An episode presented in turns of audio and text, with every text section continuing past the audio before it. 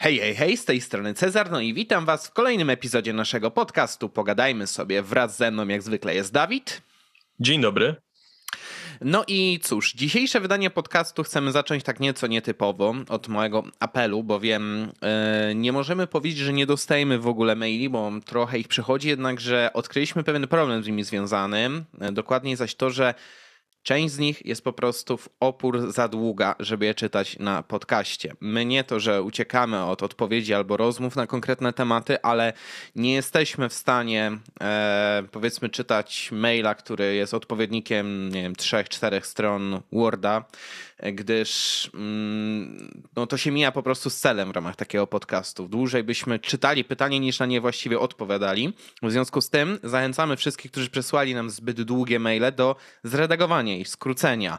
E, nie mówię, żeby nie przywoływać jakiegoś tam, nie wiem, konkretnego przykładu tu i ówdzie, czy, czy nie rozwinąć trochę swojej wypowiedzi, ale to nie może być w opór za długie, bo um, bo wówczas mamy no, problem, żeby tak naprawdę ścisnąć to w formie takiej, no jakby nie było krótkiej formy pytań i odpowiedzi, jakie prowadzimy tutaj. Tak, weźcie to pod uwagę, że jakby ten podcast nie może się opierać o samo czytanie pytań, to musi być taki ping-pong trochę pomiędzy jednym a drugim, musi być zachowany balans, mm -hmm. więc polecam o tym myśleć, gdy będziecie pisać wiadomości, bo dostaliśmy właśnie ostatnio dwie, które są ewidentnie za długie.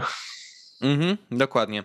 E, tak więc e, apelujemy, żeby te maile jeszcze może dopracować, wtedy będziemy w stanie na nie odpowiedzieć, a póki co, nie przedłużając, przejdziemy dzisiaj do pierwszego maila, gdyż pytań od patronów nie obrodziło nam na moment nagrywania przynajmniej tego materiału. Zaczynamy Patroni zrobili od... sobie wolne na majówkę. No i w sumie słusznie, w sumie słusznie. Dlatego zaczynamy od maili. Pierwszy jest od Termit B1 jeżeli dobrze to przeczytałem, i brzmi on tak. Niech żyje wolność słowa, bo w tym kraju nawet partie wolnościowe stosują cenzurę i pozdrawiam Dawida oraz jego mniejszego pomocnika. O, wreszcie jakieś odwrócenie ról. Tak. E, po ostatnim podcaście poruszyliście kwestię kanału Historii bez cenzury, więc stwierdziłem, że podzielę się wrażeniami z obejrzenia jego, e, jednego e, z filmików tego kanału i o panie, Opisana bitwa pod Gettysburgiem jest większym gwałtem yy, niż nazwanie żelbetonu. A, jeszcze tak zaznaczę, że to jest ten yy, o przełomach w broni strzeckiej materiał. Okej. Okay. Mm, jest większym gwałtem niż nazywanie żelbetu żelbetonem, a mówienie o tym, że Unia e, wypaliła z 800 metrów i zabija dwie trzecie żołnierzy, to dzisiaj najlepsi strzelcy z broni czarnoprochowej bez optyki trafiają do 400 metrów w bizona, odpowiednio dokładnie mierząc ilość prochu i używając co do 0,1 grama odważonych kul. Unia używała karabinków z amunicją scaloną, papierową, ale dokładność odmierzenia w fabryce nie była najdokładniejsza. Snajperzy w Marines czy wojskach specjalnych strzelają normalnie na 600-800 metrów, ale z optyką, kładąc się na ziemi, ze stabilizacją i współczesnych karabinów. Ale i tak największa niedoskonałość w strzelaniu z broni, jaki y, jest człowiek, gdyż większość broni nawet z końca XIX wieku ma lepszą celność niż użytkownik może osiągnąć, ale to mówimy o egzemplarzach wyprodukowanych za czasów pokoju, gdzie nie produkuje się broni na gwałt. Co więcej, opisany sposób przebiegu bitwy, gdzie nie interesuje się e, wojną secesyjną, ale na Wikipedii napisane, że trwała te kilka dni, a z jakiegoś innego wartościowego kanału dowiadujemy się, że decydująca była szarża kawalerii i nieporozumienie dowódców Konfederacji. Hehe. No, jest tutaj dość długi opis tego, co się tutaj autorowi maila nie podoba. Na przykład historia powstania kartaczownicy Gatlinga to, to nawet coś blisko prawdy. Powód wygranej Prus z Duńczykami, zero stredu Prusaków, chyba kurwa żart.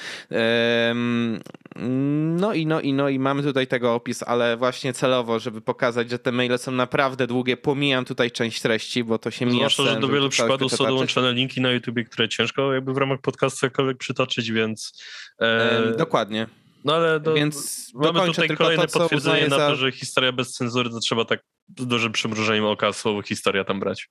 Tak, bo podsumowanie tutaj brzmi tak. Podsumowując na tym kanale yy, mamy do czynienia nie tylko z uproszczeniami, ale po prostu treściami wprowadzającymi w błąd. Oczywiście może dla kompletnego lajka, który mało co zapamięta, spowoduje zainteresowanie się tematem, jednakże w praktyce znam przypadki osób, widzów tego kanału, które stwierdziły, że Shermany nie mogły przebić w ogóle Tygrysa z żadnej odległości. E, z każdego kąta ani trochę, od przodu, z 300 metrów pierwsze wersje działu nie przebijały. Rzecz jasna, Tygrys przebijał Shermana z całymi półtorej kilometra. Nie wiem, tutaj coś jest ze składnią, chyba nie halo, ale walić. E, albo twierdzenia, że Niemcy spontanicznie użyli dział 88 mm całkowicie spontanicznie, ani trochę różnicy między amunicją przeciwpancerną i przeciw, przeciwlotniczą. Kurwa, jeden chuj by to, czy to B-17, czy Sherman. Więc tak kończę ten przydługi elaborat. Na koniec polecę kilka kanałów o historii. Mm, no i mamy tutaj przytoczonych kilka mm, kanałów. Brandon F. po angielsku, wojny napoleońskie, secesyjna, pierwsza wojna światowa. Gościu przez 40 minut potrafi naczekać na jedną scenę w filmie, także Nice. Morskie opowieści po polsku. O matko, ja znam człowieka, którego już by sama nazwa zaintrygowała. E, kanał prowadzony przez starszego pana, który używa przejść z 2000 roku, ale merytorycznie wysoko i ciekawie, bo ostatni zrobił serię, e, zrobił serię o ubotach z I wojny światowej. Irytujący historyk po polsku. No zazwyczaj po, e, pokazuje przedmiot, o którym mówi nieraz dość nieoczywiste materiały, czy to o zegarkach, czy o trapanie. No i w sumie tak, ja nie wymieniłem irytującego ostatnio. Nie zdarza mi się go aż tak często oglądać, ale fakt, że jego materiały są wartościowe. Oblicza XX wieku, kolejny kanał, który mógłbym wymienić. Y, jak tutaj pisze autor maila, nieraz ma nawet ciekawe tematy, ale yy, na pewno ciekawie opowiadam. Historia w 5 minut, a w sumie słyszałem o tym kanale, widziałem tam ze dwa materiały, ale jeszcze się nie wgłębiałem w niego. Yy, no już dawno przekroczył 5 minut, to prawda, widziałem ostatnio jakiś 20-minutowy materiał na tamtym kanale, chociaż z drugiej strony to, to, to, jest ta sama klątwa, która dopadła, wyobraźcie sobie w pewnym momencie. A autor stara się od merytorycznej strony być bardzo profesjonalny, no i ciekawie opowiada.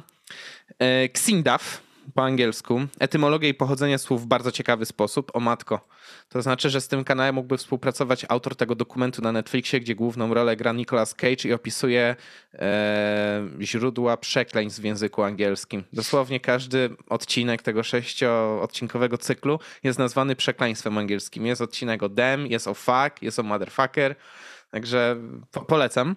E, pan Józef po polsku, kanał martwy, ale są na nim wspomnienia człowieka z czasów wojny i po, więc ciekawe. Religia bez ściemy po polsku. Osobno po religioznawstwie w Anglii prowadzi kanał o tejże tematyce, najpewniej rzetelnie.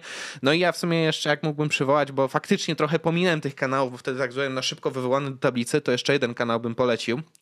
Trashing.med.pl. To jest człowiek, który tworzył dwie formy kontentu tak naprawdę na swoim kanale, bo kanał wybił się, mam wrażenie, na serii mega kampanii, czyli kampanii prowadzonej, która miała być prowadzona przez trzy gry Paradoksu, czyli rozpoczęta w CK2, kontynuowana w EU4, a później miała przejść jeszcze do Wiktorii, ale ostatecznie nie doszło to do skutku z tego co wiem. Mm, w sensie mhm. przerwał tam chyba w momencie, kiedy był już na kampanii w Europce i się nie dziwię, bo mm, za łatwo mu się grało.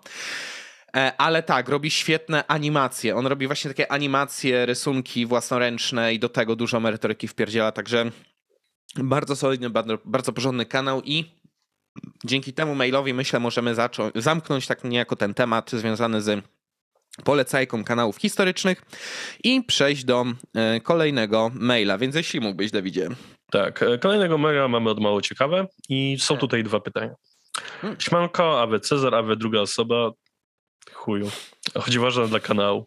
Ostatnio zaobserwowałem to, że w Polsce jest źle, ale to nie oznacza, że wszędzie dobrze. Oczywiście nienawidzę myślenia, że skoro źle u innych też jest źle, to może być gorzej. Więc e, nie poprawiajmy sytuacji, bo nie jest aż tak źle, tak jak myśli większość ludzi. Ale mam pytanie ważne. Czy poza Polską jest tak samo gorzej? mam powiedzieć te dwa słowa? No to zależy. Zależy jaki kraj, zależy w, jakim E, pod, w jakim kątem o nim myślimy. Bo na przykład byśmy musieli bardziej zapytać ludzi mieszkających na co dzień za granicą, tak naprawdę. Jechać, na przykład jechać do Turcji na wakacje? Rozumiem. To może być bardzo ciekawy kraj do zwiedzenia. Ale do życia przy ichniejszej inflacji nie? Absolutnie nie. Gospodarczo to się nie kalkuluje. Um, więc czy poza Polską jest tak samo gorzej? Znaczy, jest coś takiego, takie mm, na jednym z kursów w czasie moich studiów, takich poza obszarem ekonomii, związanych z mhm. socjologią prawa, uczyłem się o takim zjawisku, znaczy takim rozszerzeniu właściwie, czy aplikacji zjawiska, czy odwrotności zjawiska, zwał, zwał um, jakim był altruizm parafialny. Dla tych, którzy nie wiedzą albo nie pamiętają, altruizm parafialny to jest takie zjawisko, że odczuwamy większym. Większe przywiązanie do ludzi, grup, idei, mm, społeczności, e, które charakteryzują się no, tym, że czujemy, że są nasze. Czyli na przykład bardziej przywiążemy się do członka rodziny niż kogoś spoza rodziny, do przyjaciół niż do jakichś obcych ludzi. E, I wobec ludzi, do których już jesteśmy przywiązani, dużo chętniej okażemy im też te emocje, tak? Czyli, e, nie wiem, wyciągniemy do nich pomocną dłoń, kiedy sobie nie radzili, kiedy byli sami. I co ciekawe, dobra, nie zaczynam tego. E, tak czy siak, generalnie jest ta sytuacja, że ten altruizm potrafi też działać tak trochę przewrotnie, bo przez to, że żyjemy bardziej tym, co nam bliskie, no to możemy mieć troszeczkę zaburzoną perspektywę na to, co dalsze. I teraz tak, przeprowadzono w Ameryce takie badania. Jak uważasz, jakie, e, jak dużym zagrożeniem dla Amerykanów są jakieś tam wymienione problemy? I tam były wymienione rzeczy pokroju. E, morderstwa, mm, dealowanie narkotykami, e, jakieś tam przestępstwa związane z rozbojem, kradzieże. Tam było kilka kategorii. Mhm. I przysięgam, że tak w przedziale no, żebym nie skłamał, ale tak od 40 do 80% mieściły się odpowiedzi tak, czyli że tyle procent Amerykanów stwierdzało, że na przykład 80% Amerykanów stwierdzało, że morderstwa w Ameryce to jest bardzo poważny problem. I ujmując kwestię statystycznie, można by powiedzieć, że ma to nawet trochę sensu, no bo e, prawda jest też taka, że Amerykano słynie w sumie z tego, że trochę więcej ludzi tam ginie niż e, w krajach ościennych. Um, ale co ciekawe, przeprowadzono to badanie zadając jeszcze drugie pytanie w ankiecie. Czy uważa pan, że wyżej wymieniony problem stanowi również problem w pana najbliższej okolicy, czy tam pani w najbliższej okolicy? Mm -hmm. Nagle się okazało, że większość wyników spadła do poziomu 10 do 30%. Co oznacza, że ludzie tak naprawdę mają dwie perspektywy. Perspektywę na to, co w najbliższej okolicy i perspektywę na, na sprawy globalne, na, na, kraj, na kontynent, no mniejsza, nie? I teraz mhm. tak. Najczęściej okazuje się, że jak człowieka zapytać o jego najbliższe otoczenie, on może tam dostrzegać pewne patologie. On może twierdzić, że występują gdzieś jakieś lokalne problemy, tak?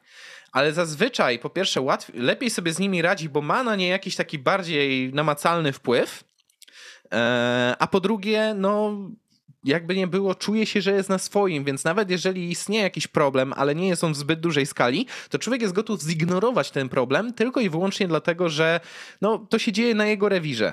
Nie? Ale jak już telewizja zaczyna ci trąbić w kółko, że jest źle, jak ci zaczną politycy trąbić w kółko, że jest źle, jak ci zaczną trąbić, nie wiem, e, jacyś tam, nie wiem, celebryci nawet, tak, że jest źle i będzie jeszcze gorzej, zaczynasz po prostu wierzyć. I właśnie stąd się bierze to mówienie, moim zdaniem, o tym, że o Jezu, już tak źle jak w Polsce, to nie jest nigdzie indziej.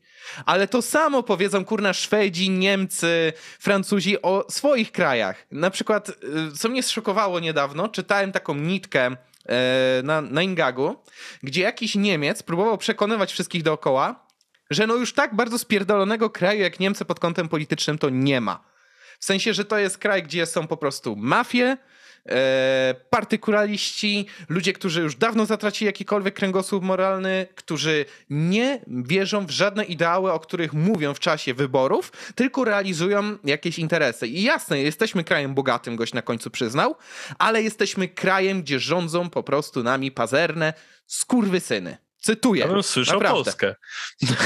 I to samo powiedzą nasi, to samo powiedzą Węgrowie, to samo powiedzą Szwedzi, jak ich zapytać o lokalną politykę bo tak się przyjęło mówić w mediach, bo tak przyjęło się patrzeć na to, szczególnie, że to jest rzecz, na którą nie mamy wpływu.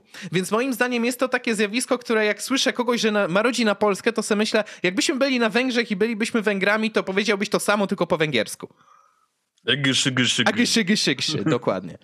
E, więc uważam, że to jest raczej taki błąd poznawczy wynikający z bardzo negatywnego wpływu medialnego, który charakteryzuje się wręcz tym, że żeby jak najwięcej zgarnąć dzisiaj uwagi, no to bombarduje nas negatywnymi newsami, bo to się lepiej klika, to się lepiej przyjmuje, to się lepiej ogląda.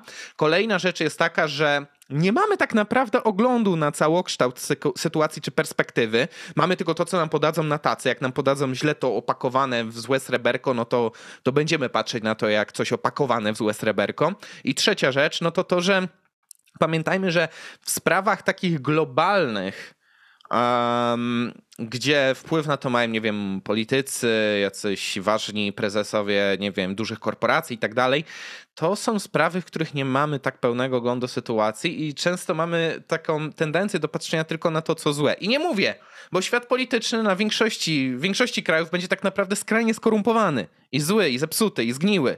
Więc rozumiem skąd się biorą takie opinie. Ale twierdzenie, że tylko w Polsce jest tak źle, to jest tak naprawdę błąd, który pokazują nam badania naukowe. Potwierdza się wszędzie, w każdym kraju praktycznie nawet w każdych czasach myślę, że jakby przeprowadzić jakieś, czy, czy może prowadzono takie badania w przyszłości, czy jakby zweryfikować, jak ludzie kiedyś myśleli o władzy i realiach, szczególnie, że niedawno czytałem taką książkę o dwudziestoleciu międzywojennym w Polsce. Było tak źle jak teraz, a nawet jeszcze gorzej. Naprawdę. I coś czuję, że w XIX wieku byłoby podobnie, no głównie, że wtedy nie istnieliśmy. Ale i tak. Niedobrze. Ale no, w sumie podobnie e, wygląda to w Polsce, jak się czasami porównuje Warszawę do reszty Polski. Że w Warszawie czasami są problemy, których nie ma nigdzie w kraju. A czasami w kraju są problemy, których w Warszawie nie ma. No, to, I że no, w Warszawie wiesz, to... jest trochę mhm. inny świat niż reszta Polski. No, trochę inne myślenie wyróżnia się tym, że e, nawet jak się patrzy na takie mapy poglądowe pokroju, nie wiem, tam PKB na łebka przypadające w regionie czy coś, to Wawka zawsze odstaje od reszty kraju. To, tak, jest, tak. Taki, to jest taki mały wycinek Polski, który można powiedzieć, że jest najbardziej zbliżony do poziomu życia w tych rozwiniętych krajach zachodnich, tak? I przez to on może się e, charakteryzować e, innymi wyzwaniami takimi socjologicznymi, powiedzmy. Aczkolwiek mm, znowu takie twierdzenie, że już tak źle jak w Warszawie nie jest nigdzie indziej, albo twierdzenie, że żyć poza Warszawą, no to co za przegrywem jesteś, że nie dajesz rady żyć w Wawie, no to jest też jakby pokłosie takiego myślenia, że wszędzie dobrze, gdzie nas, e, wszędzie źle, gdzie nas nie ma, w sumie powinienem powiedzieć. Tak, tak, no poza tym właśnie wczoraj sobie słuchałem rozmowy z, z raperem Małpo, bo właśnie jego album dzisiaj wyszedł, o, nagrywamy tutaj w piątek mhm. I, I, właśnie też dyskutowali trochę o życiu tutaj w Toruniu, że jest trochę inaczej niż w innych miastach, reszcie Polski, czy właśnie też w samej Warszawie. Mhm. E, I właśnie prowadzący też stwierdził, że e, no wiesz, wiesz, wiesz Łukasz, że jakby Polska, ten Warszawa, a Toruń to są trochę dwie inne mentalności i wiesz, potem ludzie się dziwią, że, że większość naszego kraju na przykład głosowała na PiS. Jak, jak to jest możliwe? I właśnie wtedy ten prowadzący, który głównie mieszka w Warszawie stwierdził, no i właściwie jest to, że właśnie to jest ten problem ludzi żyjących w Warszawie, że oni są totalnie odklejeni od tego, jak się żyje wreszcie Polski i że oni totalnie nie rozumieją tego, że ta mentalność może być inna i ona może wpływać na przykład na, na, na wybory polityczne, tak? Podczas głosowania i nie tylko. Więc no jakby tak, wszędzie źle, gdzie, gdzie nas nie ma, bo wszędzie gorzej, e, więc no, to mamy takie myślenie jako Polacy, nie tylko. No, jakby znaczy, każdy kraj i każde, każde miasto ma swoje problemy to jest cecha ludzka nawet, ja bym powiedział. Pamiętajmy i bierzmy moim zdaniem poprawkę na to, że zawsze czym mniej mamy informacji na, dane, na temat danej sfery, albo czym bardziej one są selekcjonowane przez kogoś innego, tym gorszą opinię jesteśmy w stanie sobie wyrobić. Czym bardziej przybywamy z jakimiś ludźmi, tym bardziej no, budujemy jakąś pozytywniejszą opinię. Tak? Przykładowo, e, znaczy, często miałem wrażenie, że gadałem ze studentami, którzy jeździli na wymiany studenckie w czasie swoich e, wojaży, m, powiedzieli mi tak. Często pierwsze co, jak wjeżdżali do danego kraju, to bardzo szybko uczyli się, że społeczeństwo jest zupełnie inne niż to przedstawiają media. Szczególnie, że miałem na jednym kursie dwóch Niemców, którzy mi mówili, wiesz, jak was przedstawiają u nas gazety, że wy jesteście homofobiczni, że tak. wy kurna tam ganiacie mniejszości i tak dalej. Przysięgam, pierwszy raz jak się znalazłem w Polsce, to pierwszy raz zdarzyło mi się coś takiego, że mnie na obiad zaproszono i to nie to, że w ramach jakiejś imprezy czy coś, tylko po prostu tam byłem na jakiejś. E, jak gość opowiadał, że był na jakimś tam spotkaniu związanym tam z, z, z kursem. Tam były takie babki, które miały się zajmować oprowadzeniem ich niejako po kraju, przedstawieniem kraju. I mówi, no jedna z nich mnie zaprosiła kurna na obiad. W sensie, wow, no, ja się nie spodziewałem takiej e, gościnności. Przy jak e, by, by, byli ci twoi ziomkowie z Indonezji, Agung i ten, jak miał ten drugi.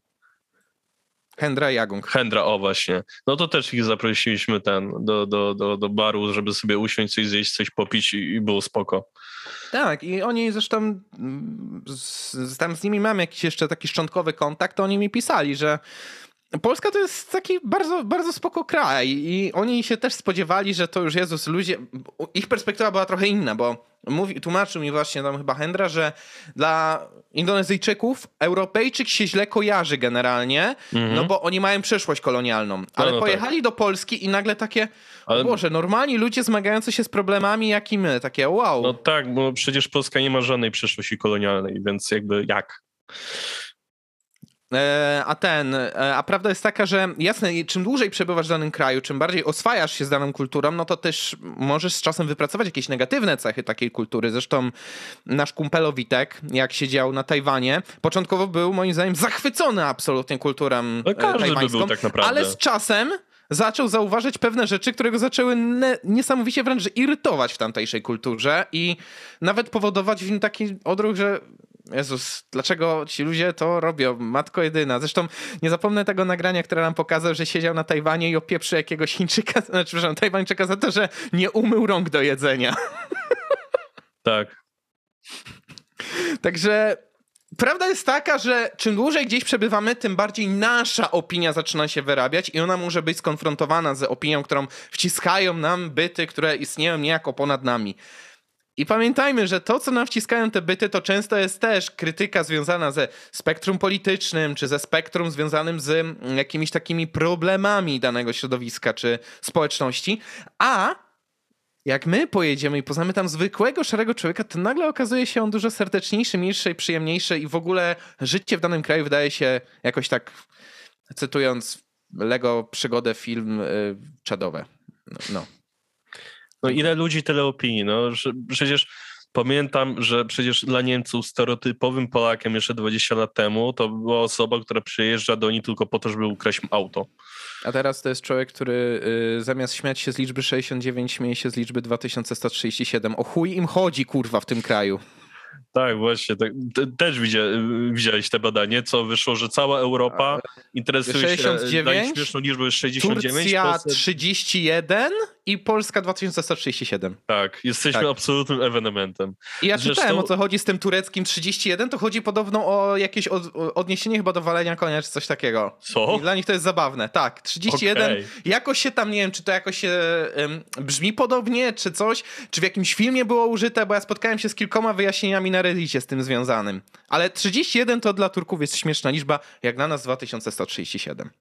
E, I tak samo dla nas chyba jedynie, albo przynajmniej dla Polaków względem reszty Europy czy też Ameryki, XD jest określeniem, że coś jest śmieszne, a rakemotka jest dla nas rakowa, jak sama nazwa wskazuje, gdzie za granicą jest totalnie na odwrót. Co? Tak, szczerze, właśnie za granicą XD jest ultra cringe'owe, a ta rakowa em emotka oznacza, że coś jest ultra śmieszne. Zacytuję Turika i Mortiego. E, nie przeszkadza mi wasze buczenie, bo widziałem rzeczy, z których się cieszyliście. Dziękuję bardzo. E, no, ale tak czy inaczej, naprawdę bądźmy łagodni, nauczmy się patrzeć, nauczmy się e, odróżniać, że perspektywa medialno-polityczna może się różnić od społecznej. I się nagle okazuje, że kraj, który był przez kogoś mega krytykowany, okazuje się całkiem cudowny do życia. Ja na przykład mam wrażenie, że mam taką love-hate relationship z Węgrami gdzie nienawidzę rządu Orbana i uważam go po prostu za takiego PiS, który jest już dwa kroki do przodu. Ale z drugiej strony społeczeństwo węgierskie wydaje mi się mega takie serdeczne i przyjazne w kierunku Polaków, jak miałem z nim styczność. Tylko ich język jest dziwny. No ale co poradzić. No. Dobra. Dobra, idziemy dalej. Drugie pytanie. E, czemu wciąż większość Polaków, która wjeżdża z zagranicy, wraca i myśli, że Polska to kraj odcięty od świata? Na przykład moja ciocia, co przeprowadziła się do Belgii i teraz e, odgrywa takiego testowirona, tylko że nie troll. Podkreśla często, że Polacy przepychają się sobienni i zero cywilizacji, tak samo jak jej dzieci urodzone w Belgii. Jednak w Belgii nie jest tak fajnie. E, tam półki świecą pustkami, większość utrzymuje się na socjalnych mieszkaniach, na które się czeka minimum 11 lat oraz 80% zarobków zabiera państwo. Do tego przeraża mnie ich myślenie, bo co święta do Polski przyjeżdżają, a jak mi opowiadam, e, jak tam u mnie, to robią wielkie oczy. Oni myśleli, że w Polsce nikt nigdy nie widział Instagrama, awokado czy murzyna, bo dla nich ta Polska to zadupie, ale i tak takich nie ma, czemu większość Polaków za granicą po prostu ignoruje rzeczywistość i myśli, że wszystko lepsze, byle nie Polska.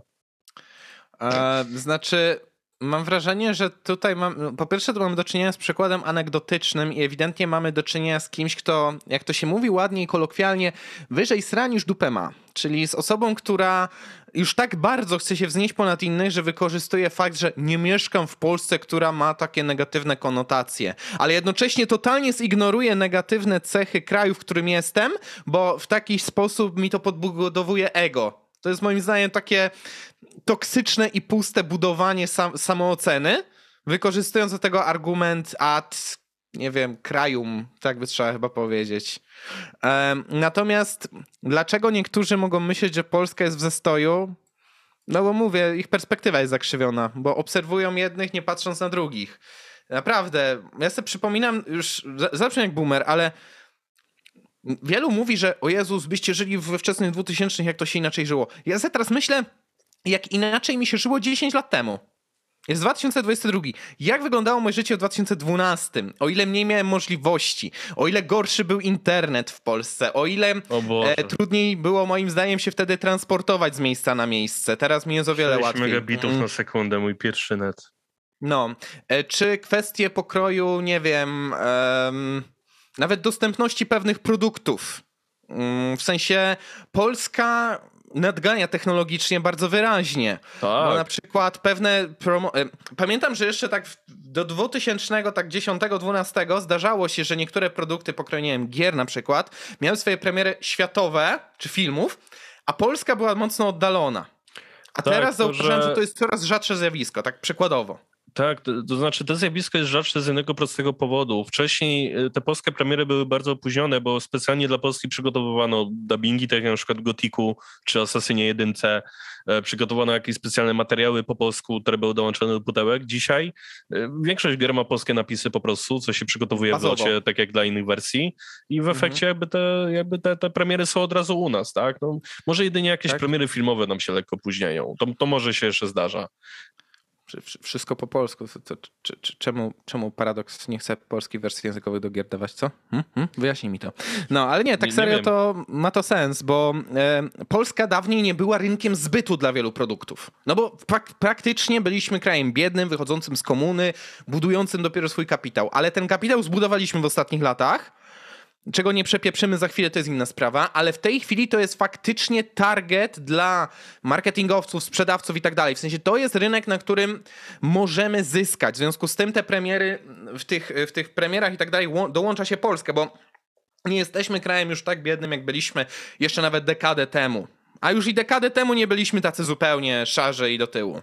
No 20 lat temu mógłbym bardziej powiedzieć. Tak. Um, wracając do kwestii hmm? tego, że, że, że ciocia mało ciekawym się, że nie mamy Instagrama w Polsce. E, my akurat rynek influencerski pod kątem YouTube'a i innych social mediów mamy bardzo mocno rozwinięty. Pod kątem YouTube'a to jesteśmy wręcz ewenementem Europy na cały świat, bo mało jest rynków lokalnych w określonym języku na YouTubie, który by się tak ekstremalnie dobrze rozwinął pod kątem branży, jak polski. My naprawdę polską scenę YouTube'a mamy na, na, na, naprawdę na, na, na tle całego świata ekstremalnie dobrze rozwiniętą. Mhm. Więc nie ma nam czego zazdrościć i my wręcz y, sobie sami stworzyliśmy środowisko, skoro nikt inny nam nie chciał stworzyć. chyba szkalować. No ale tak czy siak, no mm, generalnie no jeżeli ktoś się odcina od kraju i faktycznie jakoś tak żyje przeświadczeniem, że Polska jest zła z definicji, no to zawsze znajdzie coś do przywalenia się w Polsce. Natomiast ja, tak, jak już ja się bawimy przykłady anegdotyczne, to mam w rodzinie takiego wuja, który jest wykładowcą na e, Polibudzie Gdańskiej i on w ramach tam jakiegoś swojego dyplomu czy projektu, już nie pamiętam, e, wyjechał po prostu do Wielkiej Brytanii na jakiś czas i żył tam, tam chyba z 2-3 lata. I mówi, żeby tak pojechać i mieć tam taki deadline, że okej, okay, do wtedy jestem i wracam, to spoko. To było fajnie zobaczyć z bliska, bo on tam głównie w Szkocji gdzieś tam e, rezydował, e, poznać tą kulturę, ludzi i tak dalej. Ale mówi, wiecie, czego mi najbardziej brakowało, jak tam byłem? Eee, I to tak nieironicznie, bez śmiania po prostu rzucił. Brakowało mi smaku golonki i kasztelana. I stwierdził, że dla tych dwóch rzeczy był gotów wrócić. Oczywiście wiadomo, że chodziło o coś więcej, o rodzinę, bliskich, tak, tak. o tą kulturę, do której jest przyzwyczajony, ale fajnie to wyraził. Brakowało mi kolonki i kasztelana. I to go ściągnął z powrotem do Polski, więc... Przyznam, e, że za tym piwem wybitnie nie mindsetu. Mimo, że pochodzę z miasta, w którym jest robione. Czy ja bym tęsknił za czymś po prostu? Znaczy, no ja jestem przywiązany do naszej kultury i historii niejako, nie? Więc... No ja do kultury w pewnym sensie tak. E, pewnie brakowałoby mi niektórych świąt, które mamy tutaj, jak majówka, których chyba za granicą za bardzo nie ma w żaden sposób. Znaczy mają e, swoje odpowiedniki niektóre państwa takich letnich, powiedzmy, czy wiosennych świąt narodowych, ale no to nie każdy, nie? Tak, tak, tak. No na przykład y, u nas są dwumiesięczne wakacje między rokami szkolnymi, nie? W Niemczech tego nie ma w ogóle. Znaczy co takie... Miesiąc, miesiąc jest, chyba, jest, jest coś ala wakacje, ale to zależy od landu z jednej strony mhm. E, i nie jest aż tak długo jak w Polsce. Mhm. Więc tutaj zdecydowanie te święta i te wolne się rozkładają zupełnie inaczej w Polsce i w Niemczech. E, my chyba mamy więcej tego, jeśli dobrze pamiętam. Poza tym nie wiem, czy by mi nie brakowało, nie wiem jak jest za granicą, bo nie, nie byłem aż tak bardzo w innych krajach, żeby tego doświadczyć, ale pod kątem bezpieczeństwa. Aby jak, ja, jak ja idę w, w Toruniu po godzinie 22 północy, pierwszej, drugiej, trzeciej rano, nie martwię się o to, czy ja dostanę w mordę przypadkiem. Aby, aby te czasy już dawno minęły no. w Polsce, w większości chyba Inaczej, miast. E, w większości miast, nie w każdej może dzielnicy, ale jest ich coraz mniej z każdym rokiem, no, mam wrażenie. Znaczy, kiedyś, jak ja zaczynałem studia, to, e, to wszyscy znajomi moi, którzy są z Torunia albo z okolic ze mną studiowali, to mówili, że no, do Barku Bydgoskiego nocą sam to lepiej nie idź, albo w ogóle z grupą też lepiej nie idź. Teraz spoko, jakby samemu może Martówka bym wolał tam nie iść. to jest dobry punkt zejść, nie? Tak, e, ale ze znajomymi Park Bydgoski nocą spokojny, jest prawie pusty, nic się tam prawie nie dzieje, jakby już nie są te czasy. Ohio w Toruniu też już zaczęło się cywilizować. Podpili tam no. prąd, no. z, teraz są tam głównie firmy, więc coś zrobili z tą dzielnicą też, która była ultra patologiczna z tego, co słyszałem. E, więc no wiele miejsc już w Toruniu się dużo bardziej poprawiło w całej Polsce. E, oczywiście jedynym wyjątkiem, którym jak się poruszałem, to miałem gdzieś z tyłu głowy, że coś się może wydarzyć, to była Łódź. Mm -hmm. Zwłaszcza, że jak mnie mój, mój dobry kolega Artur podwoził już do, do hotelu, w którym spałem, to po drodze minęliśmy auto, które miało wyrwane drzwi, usunięte wszystkie koła e, i jakiś napis e, zrobiony sprayem e, na, na aucie, już nie pamiętam jaki, ale no nie napawał optymizmem, powiem tak. Więc no Łódź jest dla mnie absolutnym ewenementem międzywojewódzkim, jeśli chodzi o poczucie bezpieczeństwa, choć pewnie trochę przesadzam, mhm. ale no byłem głównie w centrum, więc tam było w miarę okej. Okay. Um, Właśnie o tym mówię. Zaliczyliśmy na pewno jakiś progres i trzeba być naprawdę po prostu negatywnie nastawionym, żeby tego nie dostrzec. Ja nie mówię, że jesteśmy ideałem, ale po prawdzie żadne państwo nie jest ideałem. W każdym znajdzie się jakiś problem, z którym się mierzą. Właśnie na zachodzie można by często mówić o tym bezpieczeństwie, nie? Ale też cholera wie, jakbyś się osiedlił, w jakiej regionie byś tak naprawdę trafił i na jakich ludzi, nie? Bo tak mam, no mam wrażenie, że to jest też duży problem dużych miast zachodnich bo jak byłem w jakichś mniejszych miejscowościach na zachodzie, to nie odczuwałem tego problemu aż tak bardzo. Chyba, że obok była baza pracowników polskich, którzy na jebani chodzili po 21 i śpiewali, ale to bardziej się z nimi można było pobawić, jak się umiało zagadać po polsku. E, tak czy siak. E, tak, ale... Co chcę powiedzieć, to że y, generalnie no patrzenie na to, że Polska jest już takim zacofanym krajem się trochę miastelem. Jasne, jesteśmy wciąż krajem moim zdaniem rozwijającym się, jeszcze walczącym o to, żeby zrównać się z tą średnią unijną, mityczną, ale z drugiej strony nie jesteśmy już tym biednym zadupiem Europy, którym byliśmy jeszcze parę naście lat temu. tak, Ukraina no... jeszcze do niedawna za to uchodziła, ale też coś czuję, że bardzo przyspieszy ich proces łączenia się z Zachodem, jeżeli oczywiście obecny konflikt rozwiąże się na korzyść Ukraińców. Mm, tak, tak. No, ta Polska nawet jeszcze te 10 lat temu bywała niebezpieczna, pewnie. Nawet 10 lat temu, 2012 rok, no już mniej no niż wtedy bardziej, chyba w mordę już bez powodu nie dostawałem, ale jakby bywały sytuacje, że były jeszcze takie miejsca w Sierpcu, gdzie lepiej było się nocą Na Wrocławku było podobnie, gdzie chodziłem do liceum. Tak, e, ale jakby im bliżej byłem wyjazdu na studia, tym bardziej w moim mieście Spokojnie. jakby się o nic za bardzo nie bałem, bo nie było czego. Może co najwyżej były jakieś pojedyncze osoby, które mogły sprawić problem, ale nie, nie same dzielnice, tak? E, no właśnie jak się wprowadziłem w Toruniu, to też na początku mijałem te bydgoskie przedmieście tak zwane słynne, pomijając tam okolice akademików, bo każdy mówi, że tam jest niebezpiecznie. ale później to było takie, well, jakby jest ok. Największy problem, jaki spotkałem na bydgoskim przedmieściu, to były komary na martuce. Tyle. Um, no i no w sumie no to chyba wyczerpuje odpowiedź na to pytanie. Znaczy, z jednej strony, dlaczego ludzie tak myślą, bo chcą to wartościować tak naprawdę własne ego, a mają już to przekonanie włączone w mózg, że wszystko co złe to polskie. A druga rzecz, no to niechęć dostrzegania tego, jak przebiegają procesy globalne dla różnych krajów. Tak naprawdę lwia część krajów, która była niedawno jeszcze członkiem bloku państw komunistycznych, tak, bloku wschodniego, przechodzi drastyczną transformację e, z różnym oczywiście tempem, z różnymi sukcesami, ale lwia część z tych krajów obecnie no, ma ambicje, żeby jednak dociągnąć do takiej średniej unijnej przynajmniej i te ambicje mogą być zrealizowane na przestrzeni najbliższych kilkudziesięciu lat, moim zdaniem. No i, no i tyle. Dokładnie. To tyle. Ludzie Dobra. są dziwni.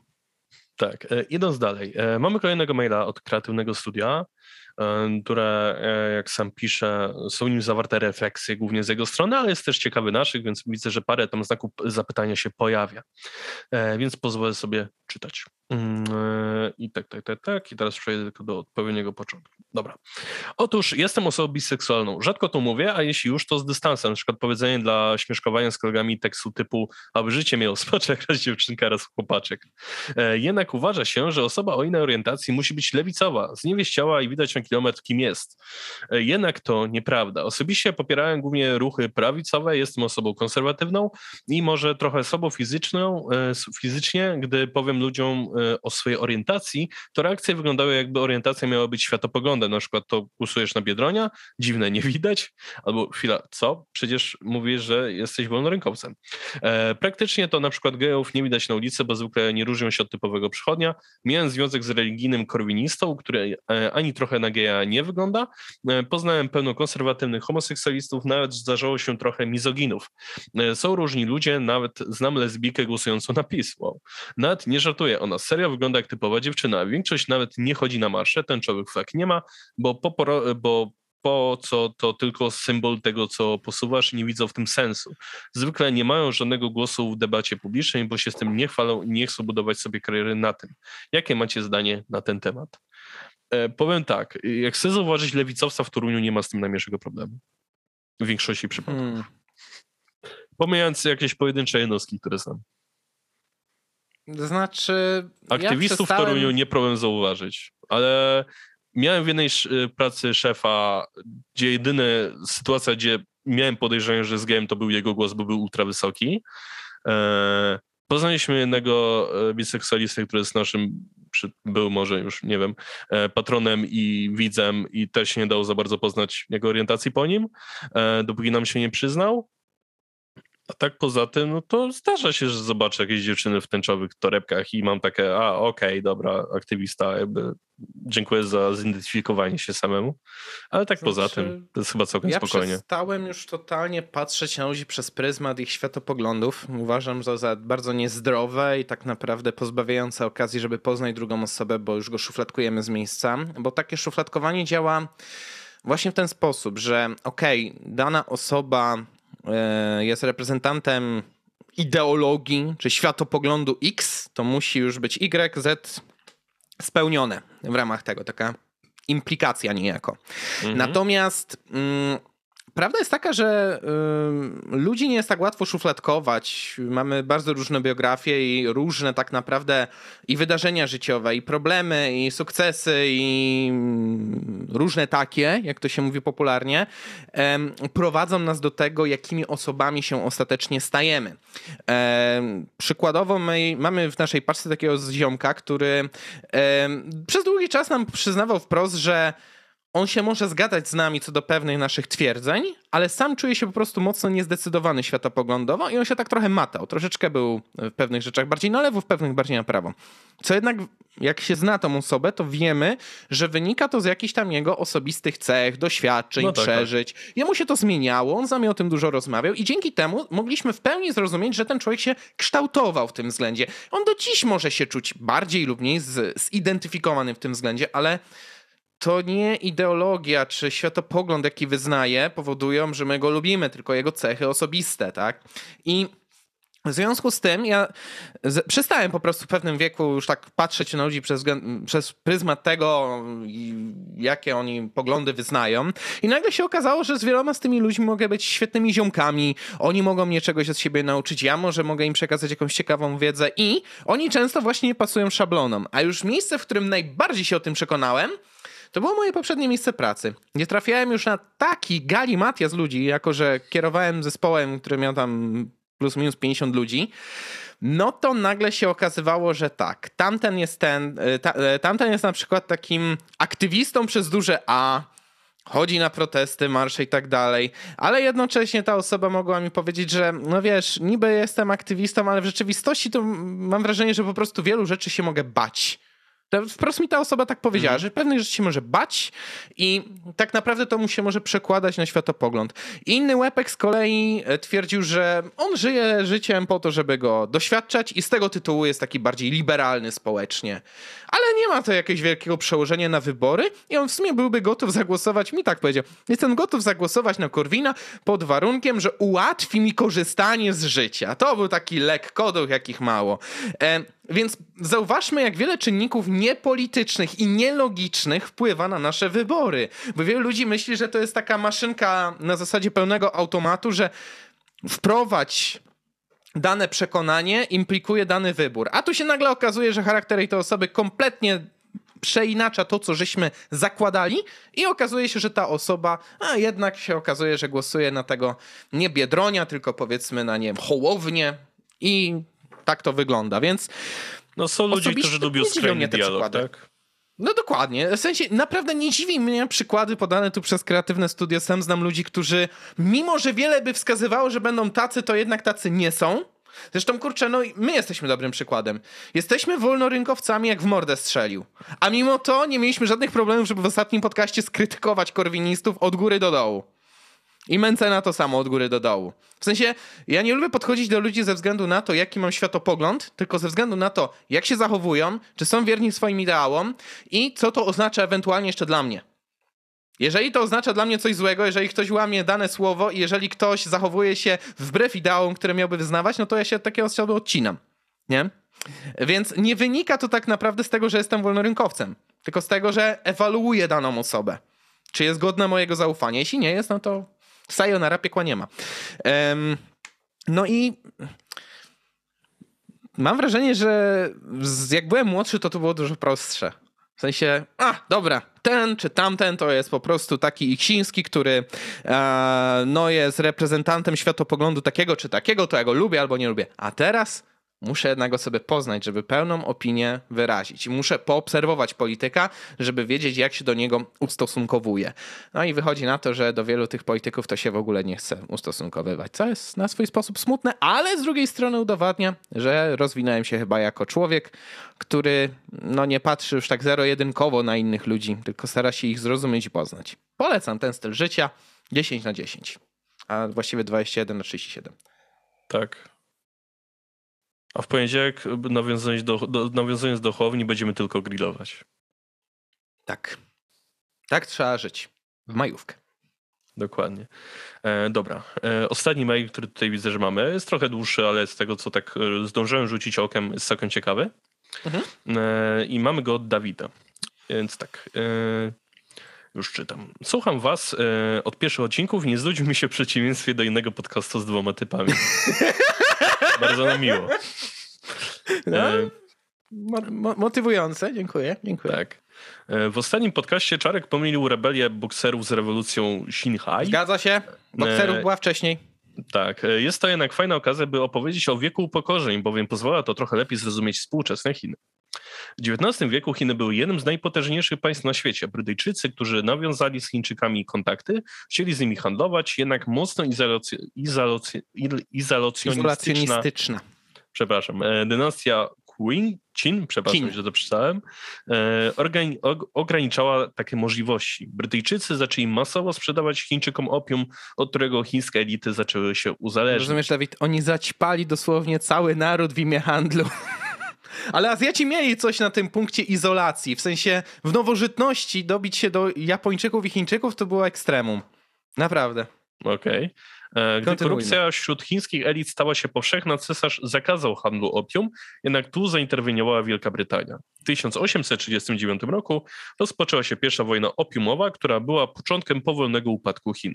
Państwo środka do zwycięstwa komunistów w wojnie domowej w 1949 roku nie wygrało samodzielnie żadnej znaczącej wojny. Przegrało natomiast mnóstwo z nich.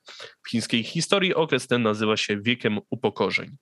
E, w 1851 roku wybuchło powstanie Taipingów, w którym e, przewodził Hon Ślućlan, jeśli dobrze przeczytałem. Sichuan. Tak, podawał się on za brata Jezusa, chciał wprowadzić w Chinach chrześcijaństwo i komunizm jednocześnie. Nice. Powstało, powstanie trwało 10 lat, aż Anglicy i Francuzi zdłowili je podczas II wojny opiumowej. E, wiesz co? Zawsze, no? zawsze lubię, jak słyszę o tym fakcie historycznym, powiedzieć, że no, mieliście. Mm, mówicie, że co? Mieliście dwóch różnych ojców i, i matki chyba też, tak? Dobra, kontynuuję. E, pewnie. E, po śmierci cesarza e, Ślanfon w 1861 roku władzę przejął jego pięcioletni syn, nice, Tonci. E, oczywiście w teorii, bowiem w praktyce rządziła wspomniana przez Czarka wdowa po byłym cesarzu, cesarzo, cesarzowa Sisi. E, utrzymywała ona swoją władzę za wszelką cenę. Po bezdzietnej śmierci Don Siego e, wybrała następnego cesarza małoletniego Ksiansiu, którego otruła, gdy tylko dorósł i chciał reformować kraj. Dzień przed własną śmiercią zdołała wybrać kolejnego cesarza, dwuletniego Piujego, którego później podczas II wojny światowej Japończycy usadzili na tronie swojej marionetki e, Manjukwo. E, rebelia bokserów była powstaniem z roku 1899, które skierowane było przeciwko przede wszystkim Sisi i e, Europejczykom. Sisi udało się jednak z buntownikami dogadać i dała im ciche pozwolenie na, wa na, walkę z Europejczykami, jeśli ci nie będą próbować jej obalić. Światowe mocarstwa utworzyły na koalicję, zmiażyły bokserów i nałożyły na Chiny kolejne sankcje. W 1894 doszło do wojny zacofanych Chin ze zmodernizowaną Japonią kraj kwitnącej wiśni zwyciężył. Chiny miały e, to za złe Japończykom, bowiem byli zdania, że kraje azjatyckie powinny łączyć siły, by powstrzymać Europejczyków, a nie walczyć między sobą. W 1911 wybuchła rewolucja e, Xinhai, której przewodniczył San Yat-sen. E, republikom udało się obalić monarchię w roku później, sytuacja była jednak niestabilna, a Yuan Shikai dawny dowódca sił cesarskich przejął pełnię władzy i próbował otworzyć monarchię, e, ogłaszając się cesarzem. Jednak został szybko obalony. E, po tych wydarzeniach w Chinach zapanował chaos. E, Kuomintang walczył z komunistami, a liczni wataszkowie przejmowali władzę w danych regionach. Dopiero II wojna światowa zjednoczyła chińskich przywódców, a po niej komuniści przejęli pełnię władzy. Wiek upokorzeń się zakończył. Przez ponad 100 lat Chińczycy byli pomiatani na świecie i nie traktowano ich poważnie. W mojej osobistej ocenie próba współczesnej dominacji państwa środka na świecie wynika trochę z próby zrewanżowania się na krajach zachodnich za to, co Chiny spotkały z ich strony. Co o tym sądzicie? Sądzicie? I na koniec mm. zostały dwa pytania, ale tak zostawimy na, na za chwilę. Znaczy, tak, bo jak się prześledzi w ogóle historię Chin, to Chiny wkraczając w nowożytność były tak naprawdę największą potęgą gospodarczą świata. I mhm. nagle na koniec nowożytności stały się takim chłopcem do bicia, który w pewnym momencie, jeszcze przed y, bokserami i tak dalej, stał się tak dosłownie kolonią bez zakładania kolonii. To znaczy, wiadomo, jak y, europejskie nacje zakładały swoje kolonie, czy to w Ameryce y, Północnej, czy Południowej, czy w Afryce, to zazwyczaj było to tak, że one po prostu wpierdzielały się tym mm, tubylcom, przejmowały ich ziemię, zakładały swoją gubernię i finito incantatem. Natomiast w Chinach była sytuacja troszeczkę dziwna, bo tam niby nie zmieniono władzy, niby zachowano pewną taką, w cudzysłowie, integralność e, chińskich procedur, ale głównie dlatego się na to zgodzono, bo one były w opór przestarzałe. Zresztą e, wspominana, e, wspominana dynastia Qin, E, i cesarzowa Shishi, to były takie mm, to były takie blokady na drodze do reform. Na przykład jedną z takich reform, które mm, próbował e, przetaczać e, w ramach tych swoich reform, bo on zaczął, tam miał w 100 dni zreformować cały kraj, ale no nie pykł, bo właśnie został otruty. Jedną z tych reform było zniesienie i, z, i w ich miejsce wprowadzenie znacznie zmienionych egzaminów na urzędników państwowych bo te egzaminy były skrajnie nieprzystające do tamtych czasów, wymagające zapamiętywania tony wiedzy, która była nieprzydatna i niepraktyczna przy okazji zarządzania domeną publiczną. Um, no i e, tak naprawdę e, te zmiany byłyby takie prospołeczne, więc powodowałyby zmniejszenie kontroli Pałacu Cesarskiego nad urzędnikami. No i to się właśnie cesarzowej bardzo nie spodobało, przez co, e, przez co właśnie stwierdziła, że oj, nie, nie, nie, nie, byczku, w tą stronę idziemy. Chociaż co ciekawe, pod koniec swojego życia ona sama próbowała przeprowadzić reformę tej sfery, tylko już mniej radykalnie. E, generalnie tam był problem taki, że się ścierały tam władze kolonistów, władze chcące utrzymać chociaż pozorny splendor i wicht, czyli władzę Chin, oraz różne organizacje oddolne działające w Chinach, które próbowały obalić tę skorumpowaną władzę. E, no i do tego dodajmy do tej mieszanki właśnie problemy spowodowane uzależnieniem Chińczyków od opium. I mamy kogiel-mogiel, w którym tak naprawdę poszczególnymi sektorami Chin, znajdziecie sobie takie mapy, w XIX wieku rządziły po prostu inne mocarstwa. Zresztą nieprzypadkowo Japonia, wkraczając do I wojny światowej, zbombardowała tak naprawdę jeden z portów chińskich, który był pod kontrolą Niemców w tamtym czasie. Bo Niemcy też mieli swój kawałek tortu w Chinach. Tam chyba z pięć nacji się spotkały, jeśli dobrze pamiętam, czy coś takiego. E, tak czy siak, Um, tak, to był kraj pomiatany, ale z drugiej strony komuniści bardzo sprytnie wykorzystali ten e, okres, bo z tego, co ja się dowiadywałem na temat nauczania w Chinach od moich kolegów właśnie z tamtych regionów ze studiów, oni mi to wyjaśniali tak. Władza komunistyczna totalnie pomija kwestie związane z koruptogennością tamtejszej władzy, ale w, nie w taki sposób, że zupełnie o tym nie mówi, tylko mówi, no korumpowali tych urzędników, przez co było źle, ale jak przyszedł mało i rewolucja, to nagle się to wszystko naprawiło. Nie, korupcja tam istniała dalej. Zresztą jednym z powodów korupcji i takich rządów terroru, które panowały w, w ramach tamtejszej administracji za mało, był ten, była ta wielka klęska głodu z przełomu lat 50. i 60., tak? No to, tak. to był właśnie pokłosie tego.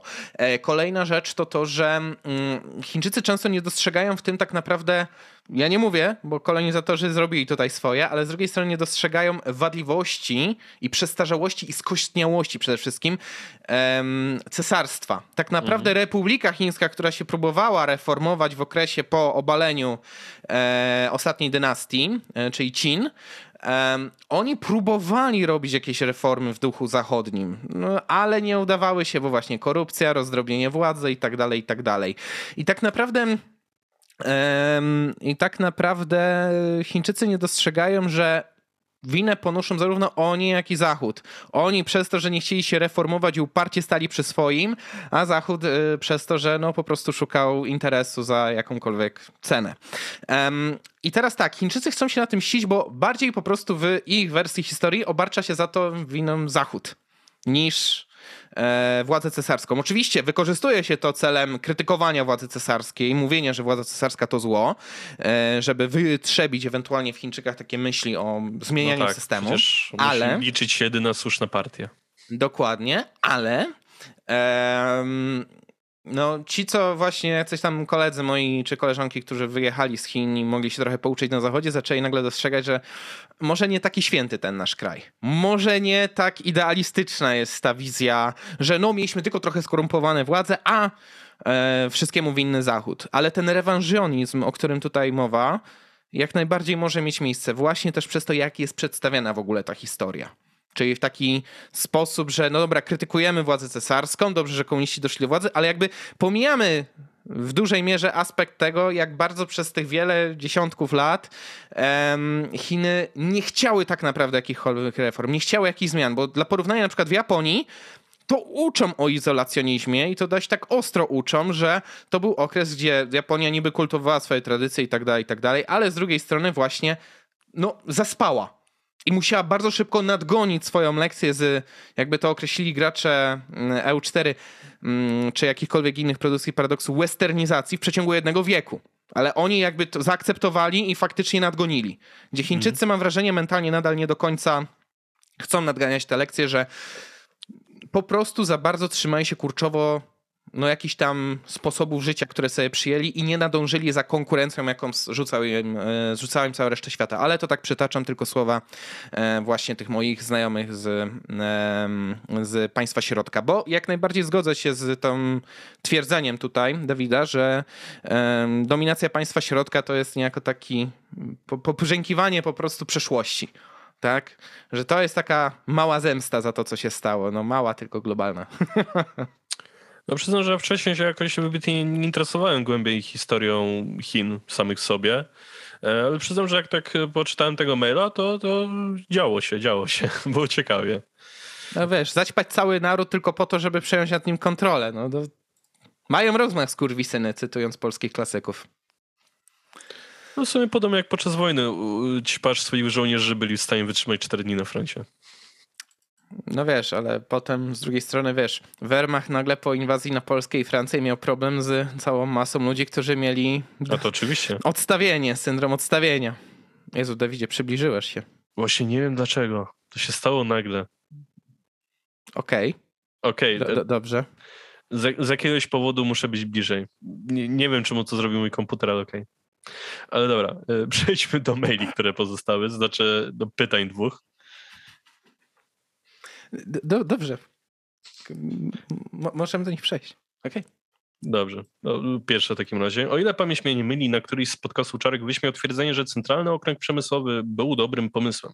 Na lekcjach historii jednak zawsze mnie uczono, że było to dobre rozwiązanie. Czy Czarek mógłby rozwinąć e, swoją myśl? E, a jeśli pamięć nam, e, pamięć mam już jednak sobą, to co sądzi o COP? Jesus fucking Christus. Dobra, słuchajcie. COP to jest inwestycja planowana przez ówczesny rząd sanacyjny celem naprawienia katastrofalnej sytuacji gospodarczej Polski po załamaniu koniunkturalnym wynikającym z no, rozpoczęcia się wielkiego kryzysu w 1929 roku. Tylko, że jak się uczy o tym i nie ma ktoś ostrzeżony jakoś mocniej historii w szkole, albo nie idzie na studia ekonomiczne jak ja, to nie dowie się, jaki był tak naprawdę całokształt działań gospodarczych II Rzeczypospolitej po odzyskaniu niepodległości. Jakby można zrozumieć, pierwsze 3-4 lata niepodległości były chude gospodarczo. I ma to w sumie swoje uzasadnienie, bowiem no co, no musieliśmy nagle tak, zjednoczyć po rozpierdzielany przez trzech yy, okupantów tak naprawdę kraj. Musieliśmy mm. odeprzeć atak armii radzieckiej, która chciała nieść rewolucję dalej na Europę. I musieliśmy tak naprawdę walczyć w różnych e, tam mm, głosowaniach, czy mniej, bardziej pokojowych, o to, jak ostateczną, jaki ostateczny kształt przyjmą polskie granice. Więc zrozumiałe, że wtedy nie liczy się gospodarka, liczy się walka o wolność. Ale po tym okresie zaczęła się straszliwa partiokracja, jakbyśmy to określili, gdzie pierwsze rządy to w ogóle nie mogły utworzyć rządu, bo było po prostu za duże rozdrobnienie partyjne i tam co chwila rządy powstawały, upadały, mieliśmy burdel na kółkach, a nie rząd tak naprawdę, gdzie ważniejsze było dopchanie się do koryta niżli dobro Polski. E, kolejna rzecz to to, że przeprowadzano w sumie jakieś pierwsze reformy, ale one były takie dość niespójne i mało radykalne. Na przykład pierwsza udana reforma monetarna to jest dopiero rok 24 Zreformowaliśmy się, przeszliśmy z e, marki na złotówkę. I mhm. gdzie faktycznie udało nam się ściąć problemy z galopującą inflacją i tak dalej. Ale z drugiej strony nasi rządzący nie rozumiejący jeszcze wtedy do końca prawideł ekonomii, ale to w sumie cechowało pół ówczesnej Europy, zaczęli, zaczęli bardzo mocno mm, no, wojnę tak naprawdę gospodarczą z sąsiadami, szczególnie z Niemcami. Z Niemcami byliśmy na przykład w, zaplątani w wojnę celną, która bardzo podbiła ceny po obu stronach barykady. Mm, I to przypominam, to była jeszcze Republika Weimarska, nie mówimy o III Rzeszy, jeszcze o Republice Weimarskiej.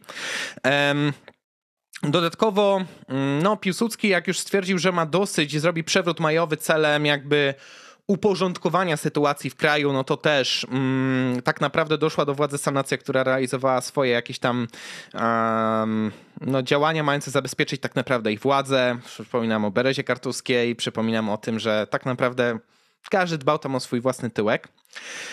E, I tak naprawdę każdy w dupie miał gospodarkę. A już były pierwsze impulsy, że coś złego idzie z zachodu w 28 roku i że trzeba było na to gospodarkę przygotować. Ehm, tylko czy Polska próbowała dywersyfikować swój portfel eksportowo-importowy, czy Polska próbowała rozwinąć jakieś nowoczesne rozwiązania takie mm, i technologiczne, i produkcyjne, które byłyby w miarę spójne? Nie, każdy miał to w dupie przez pierwsze dziesięciolecie. Wyjątkiem może inwestycja w Gdynię.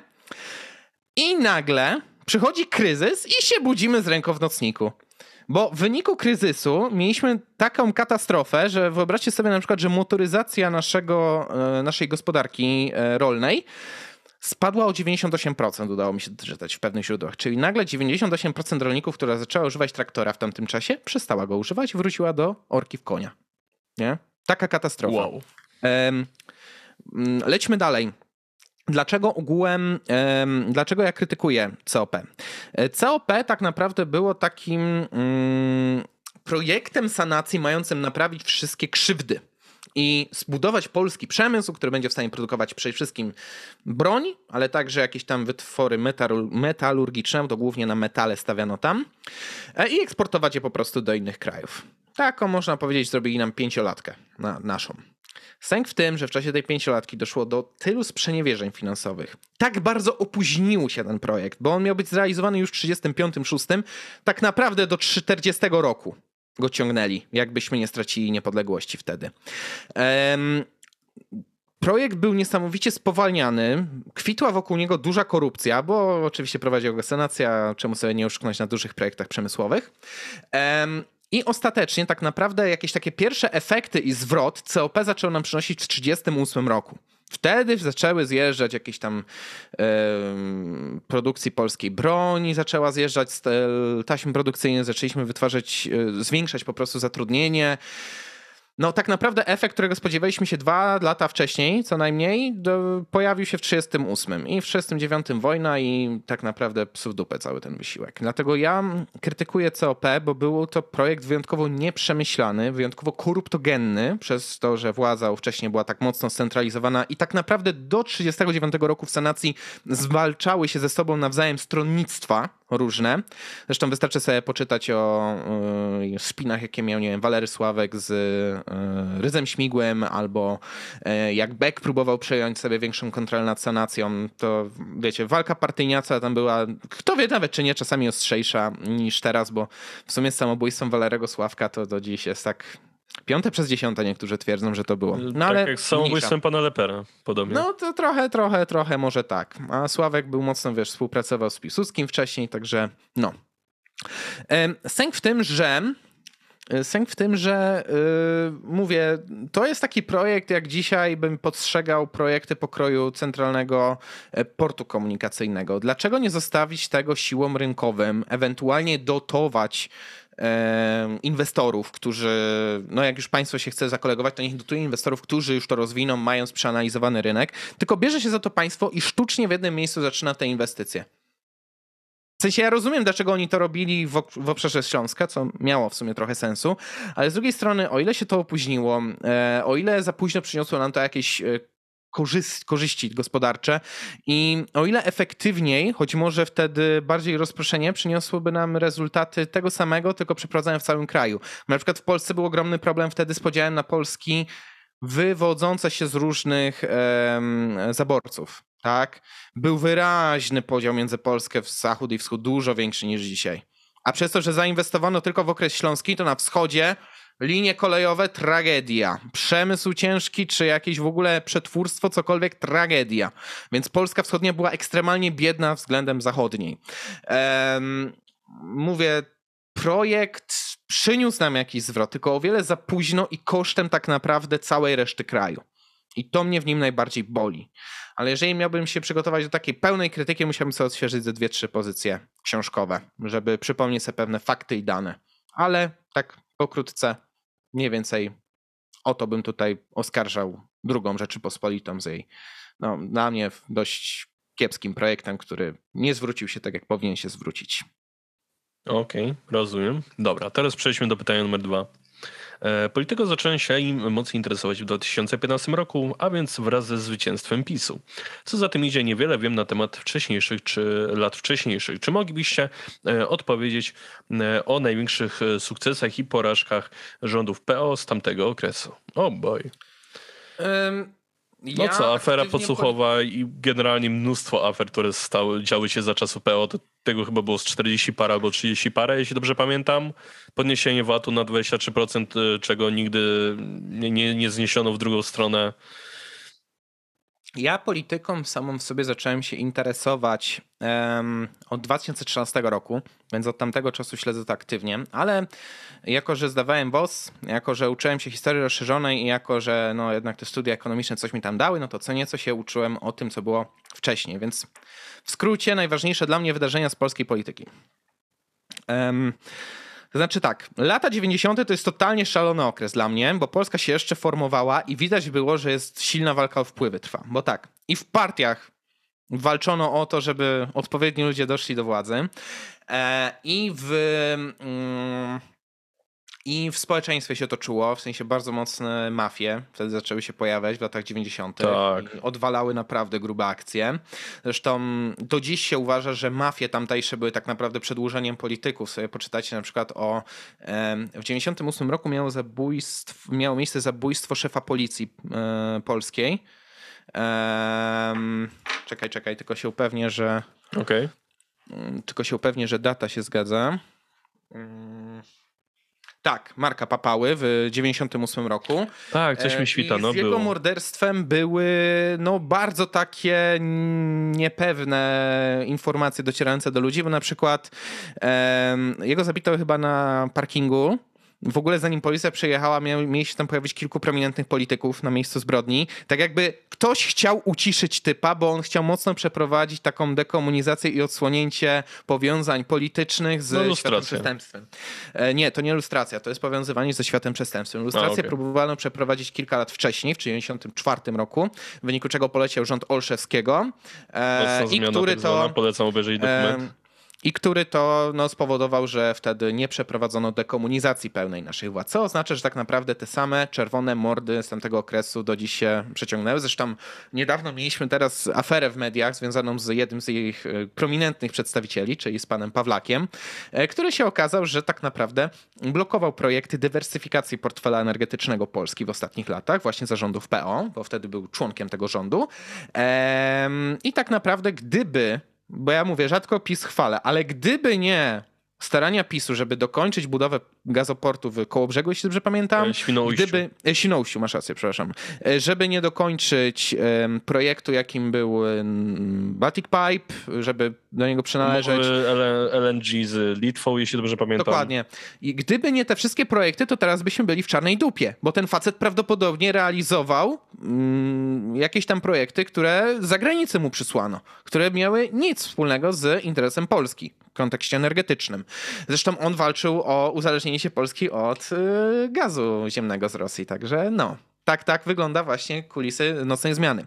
E, lata 90. to też jest okres kształtowania się polskiej gospodarki dla mnie, bo z jednej strony mieliśmy dużo boomów jakichś takich e, firm, które no, potem były albo zajeżdżone przez skarbówę, albo wybuchły do końca dopiero w okresie wczesnych lat 2000, aczkolwiek to był też okres dużych problemów gospodarczych. Mieliśmy na przykład hiperinflację po przeprowadzeniu reform Balcerowicza, które to e, jasne, urynkowiły nas, ale nagle pokazały, jak bardzo gospodarczo nie nadążamy za zachodem. I myśleliśmy wtedy bardzo radykalną reformę e, pieniężną, walutową przeprowadzić. Ścieliśmy tak naprawdę inflację, bo stwierdziliśmy, dobra, nowa złotówka jest warta tyle co tysiąc starych złotych i w ten sposób ruszyliśmy dalej. E, no i ten. No i ten, no i ten. Mm. No i w sumie tyle, jeżeli miałbym powiedzieć o takich prahistorycznych czasach polskiej polityki, a później wchodzimy w lata 2000 i powiem tak, rządy SLD mm, to była partia, która odniosła jeden z największych sukcesów politycznych i jednych z największych porażek politycznych w polskiej historii, bo w latach 90. nikt nie myślał, że ktoś będzie w stanie Wałęsę odsunąć od prezydenckiej władzy na drugą to kadencję. Prawda. Kwaśniewskiemu się to udało, ale jednocześnie to prawdopodobnie Kwaśniewski przebrał, przegrał SLD wybory w 2005 roku no, swoją chorobą filipińską, pojawianiem się najebanym na, e, cywil, na jakichś tam spotkaniach związanych z takimi już relacjami e, dyplomatycznymi Polski. Kolejna rzecz, no 2005 rok, no to dochodzi do władzy rząd PiSu, który uważam, że był jeden z bardziej wolnorynkowych. Tak, rząd PiSu był wolnorynkowy, tak, bo rządziła tam reformy, wtedy... które robili, z, rzeczywiście. E, no, właściwie to nie powinienem im dawać tej łatki, tylko Zycie Gilowskiej, która je przeprowadziła. E, poczytajcie zresztą o reformie PIT-u, jaką wówczas przeprowadzono do wprowadzenia tych dwóch stawek PIT-u. To było coś, co naprawdę dało kopa polskiej gospodarce. I Zyte Gilowskiej niestety nie udało się do końca swoich reform przeprowadzić, bo rząd PiSu się utrzymał tylko dwa lata. E, później do władzy dochodzi PO. No i to jest takie hit or miss, bo z jednej strony mm, PO wprowadziło pewne reformy, czy czy decyzje, które na przykład bardziej nas zbliżyły ku Zachodowi, Unii Europejskiej, w relacjach z Ameryką, coś tam udało się osiągnąć, ale z drugiej strony właśnie to, co wspominałeś, masa jakichś takich koruptogennych zdarzeń, bo mieliśmy tą aferę z e, sprzedażą lasów polskich i mieliśmy tak. E, afery związane z podsłuchami, z Sową. No właśnie to, to najbardziej znana afera podsłuchowa. Podsłuchową, z... E, właśnie przez tą aferę podsłuchową poleciał tak naprawdę rząd PO. Mieliśmy afery związane z przejęciem funduszy z e, tego, mm, teraz mamy PP PPK, wcześniej był... No, OFE mówisz? E, OFE, tak. Przejęcie pieniędzy ludzi z OFE. no, z jednej strony udało nam się przebrnąć przez ostatni kryzys gospodarczy, w sumie tak całkiem gituwa, ale wielu też zauważało, że to może przez to, że nie byliśmy aż tak ważni w łańcuchu dostaw i produkcji światowej, więc ten kryzys nas niejako ominął. Mm, ale no, no, pff, Smoleńsk, no to chyba każdy słyszał, no wiadoma rzecz. No i co, no od 2013 roku śledzę w sumie już tę, tę historię, no i właśnie w tamtym czasie no afera podsłuchowa, mm, wreszcie próby efektywnego dojścia Korwina do władzy, którym sobie storpedował już chyba pięć razy od tamtego czasu.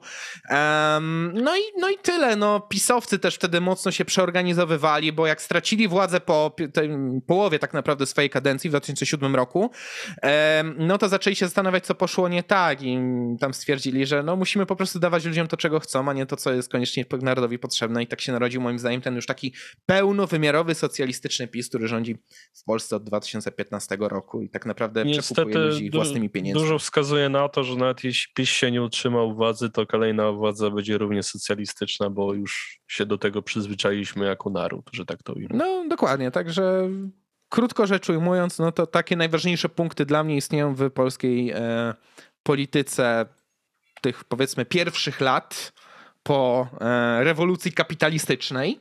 E, natomiast e, ciężko mi powiedzieć, czy jeszcze bym tutaj coś takiego ważniejszego wskazał. Mm, pewnie byłoby parę kwestii, o których mógłbym powiedzieć, ale z perspektywy, wiecie, jestem też ekonomistą, więc z perspektywy ekonomicznej te kwestie są dla mnie być może ważniejsze niż, e, niż te kwestie związane z jakimiś takimi przepycha, przepychankami wewnątrzpartyjnymi, bo nie wspominam tutaj na przykład, zauważcie, o samobójstwie Lepera, samobójstwie dla niektórych, czy o kwestiach takich jak protesty rolników przez tego samego pana instruowane. No, pan Zbigniew Z, przepraszam, pan Zbigniew, Zbigniew S.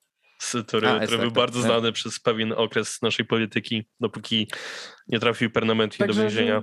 Jeżeli ktoś chce się z, zainteresować bardziej tą polityką lat wcześniejszych, e, to bardziej może pytanie do politologa, bo ekonomista odpowie na to pytanie moim zdaniem jednak inaczej. No i w sumie to tyle, co mógłbym tutaj przekazać.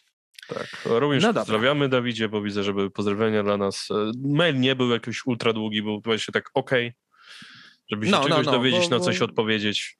Dokładnie, to jest tak do, dopuszczalna granica, powiedzmy, tak zmieścił się, tak akurat. Tak. No. A teraz przejdźmy do sedna. Czat Piżmo klepie twoje social media. Cyry.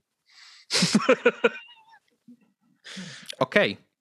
Okay. Ja, ja to akceptuję. E, znaczy, dla mnie to jest ruch mocno biznesowo sensowny i Piżmak mi się już wielokrotnie pokazywał jako człowiek, który po prostu umie zrobić sobie dobre przedpole, zanim zainwestuje. Ale to za chwilkę rozwinę. Mhm bo uważam, że mm, Piżmak z jednej strony staje się bohaterem internetów, ale z drugiej strony moim zdaniem trochę bezkrytycznie do niego niektórzy podchodzą. Mm, zacznę od tego, że w roku 2018 pisałem pracę licencjacką. Pracę licencjacką, której pan Piżmo był jednym z elementów. I w tej pracy starałem się przeanalizować, dlaczego spółka taka jak CD Projekt Red osiąga sukces pomimo tego, że ma nie, nieproporcjonalnie mniejsze aktywa niż ówcześnie kierowana przez e, pana Maska Tesla, która bez przerwy słyszało się w tamtym okresie, że ma problemy z dostarczaniem nowych pojazdów, z, e, z powstawaniem jakiejś tam fabryki, która by na trwale produkowała Tesla, wtedy to był ogromny problem i Dlaczego Tesla, mimo że są tak wielką rewolucją przemysłową, takim szokiem tak naprawdę, no nie stały się czymś bardziej powszechnym. I wówczas doszedłem do takiej jednej ważnej rzeczy, czyli do sprawozdań finansowych spółki Tesla Incorporated. I oh boy, co bardzo uderza przy analizie finansowej tej spółki, to jest pozycja związana z zadłużeniem tej spółki, które są przeogromne tak naprawdę każdego roku, jak tam analizowałem chyba od 15 roku, ta spółka zaliczała dołek za dołkiem. W sensie to jest spółka, która właściwie przez całą długość swojej działalności, ona może i technologicznie miała jakiś tam sens. I ona coś zmieniła. Ale gospodarczo nie miała go za cholerę. Ona przynosiła stratę za stratą i to naprawdę idące w, w miliardy dolarów. I jak wtedy zacząłem to analizować, to zauważyłem, że pan Piżmon to jest taka osoba, która no, trzeba tak na dwa razy brać. Bo on jest fajnistyczny, on umie pośmieszkować, on umie zrobić dużo szoku, ale skądś kasę musi brać, skoro ładuje się w przedsiębiorstwa, które są tak bardzo niedochodowe, a wciąż jest gdzieś tam w topce tych e, ludzi e, no najbogatszych. majątku. Właśnie. No i przy okazji przejęcia Twittera no mi zgrzytnęły dwie rzeczy. Bo Primo, mhm. on już kiedyś zrobił taką akcję na giełdzie, już nie pamiętam z jaką z firmą to miało miejsce, ale że jakiś jego tweet powoduje nagle wycenę wyścigową danych akcji, że one e, mają odpowiednio wzrosnąć albo mówisz, zmaleć. Tylko też nie pamiętam nazwy spółki. Ja wiem, że jak on został prezesem ją... Dogecoina, yy, przepraszam, no. CEO, to, to wtedy rzeczywiście ta kryptowaluta totalnie poleciała w górę przez chwilę. E, ale rzeczywiście coś, coś było, że z jakąś spółką on coś napisał i nie chodziło o CD Projekt właśnie? On nie napisał o tym, że Wiedźmin jest zajebisty, czy coś takiego? Nie, to chodziło o coś o innego. O Cyberpunku? Nie, nie, nie, nie, nie. Na pewno coś innego chodziło. Bo chodziło o to, że on potem szybko wyprzedał akcje tej spółki po A, zakupieniu okay. ich za bezcen i e, w ten sposób zarobił. Um, ale już nie pamiętam o jaką spółkę chodziło. I teraz tym Twitterem też obserwowałem tę sytuację z takiej perspektywy, że on może gra w jakąś grę na dalszy dystans, że tak powiem, no, z dłuższą perspektywą czasową. I tak, po pierwsze, um, zgodził się wykupić Twittera za cenę no, przewyższającą jego wartość kapitalizacji rynkowej jednak. Z tego co czytałem to była wyższa miliardy. o 53% w porównaniu do wyceny chyba z końcówki stycznia. W związku z tym zależy mu na szybkim przejęciu Twittera. I teraz pytanie, czy to ma konotacje polityczne? W Ameryce w końcu mamy do czynienia z deep state'em. Czy może ma to z kolei konotacje jakieś takie bardziej biznesowe albo przygotowanie sobie przedpola marketingowego pod coś? Bo z jakiegoś powodu był gotów wyłożyć więcej. No i nawet, żeby zrobić szok marketingowy, i może no, zrobić dobrze ludziom, którzy mogą mu zaoferować kasę, albo przedsiębiorcom, przedsiębiorstwom, które są pod jego zarządem. Mm, więc to jest primo. Sekundo, mm, pan Piżmo mm, był gotów mm, tak naprawdę zapłacić za te aktywa no, tak naprawdę pamiętajmy, że majątki takich ludzi nie są upłynnione. To znaczy, oni je posiadają w formie akcji. Akcji, które trzeba sprzedać, żeby odzyskać gotówkę. I pan Elon Musk stwierdził, żeby sfinansować sobie zakup Twittera, e, będzie musiał upłynnić część akcji Tesli. I w wyniku tego, że on zaczął e. upłyniać aktywa Tesli, kapitalizacja spółki poleciała o 12%, spadła poniżej miliarda, e, biliona, przepraszam, dolarów. I przeciętna wartość akcji tam spadła no, proporcjonalnie, jakieś tam 12%, bo po prostu inwestorzy się wystraszyli, że o cholera, on będzie wyprzedawał to, żeby zyskać kasę na tamto. E, Więc... Mało tego, z tego co czytałem, on jeszcze pozyskał z jakiegoś banku kredytowanie pod zastaw Tesli właśnie spółki e, na mhm. połowę wartości tego Twittera, czyli 22 miliardy dolarów. Co pokazuje, że spółka Tesla to jest dla niego w sumie taki trochę chłopiec do bicia, który wykorzystuje bardziej w celach marketingowych niż jakichś wielce technologicznych, jak to się chwalił tym parę lat temu. Um, to jest cwaniak, ja mówię. To jest cwaniak inwestycyjny. Trzeba dokładnie by obserwować jego portfolio inwestycyjne, żeby się do końca zorientować, o cholerę mu tam chodzi w tym wszystkim, nie? Um, tak czy siak, no wywołało to drastyczną reakcję większości e, środowisk, jakie egzystują obecnie na Twitterze. Lewicowi Prawicowcy, w Ameryce zwłaszcza prawicowcy i konserwatyści się cieszą, że no wreszcie będą mogli rozciągnąć dobrze mięśnie i zacząć wpisywać na klawiaturę N. E, natomiast e, przedstawiciele lewicowych środowisk twierdzą, że to jest koniec wolności słowa, ale to są ci sami przedstawiciele środowisk lewicowych, którzy w momencie wyborów, na przykład e, w Ameryce, ostatnich wyborów prezydenckich, twierdzili, że konserwatyści to powinni się przenieść na te swoje alternatywne platformy, no bo rynek zdecydował i jeżeli wy chcecie sobie banować jakiś polityk, polityków albo odbanowywać, to sobie kupcie firmę. Co dosłownie właśnie teraz robi Elon Musk, więc ich własna logika okazała się cierniem w ich em, sławetnym miejscu, gdzie nogi tracą swoje szlachetne miano. E, także... Konserwatywni w Ameryce mają Twittera. My mamy Albikle. No, ale nie, oni mieli jakąś alternatywę robioną przez Trumpa. Tak, I tam tak, zachęcano było, ich, żeby było. się przenosili.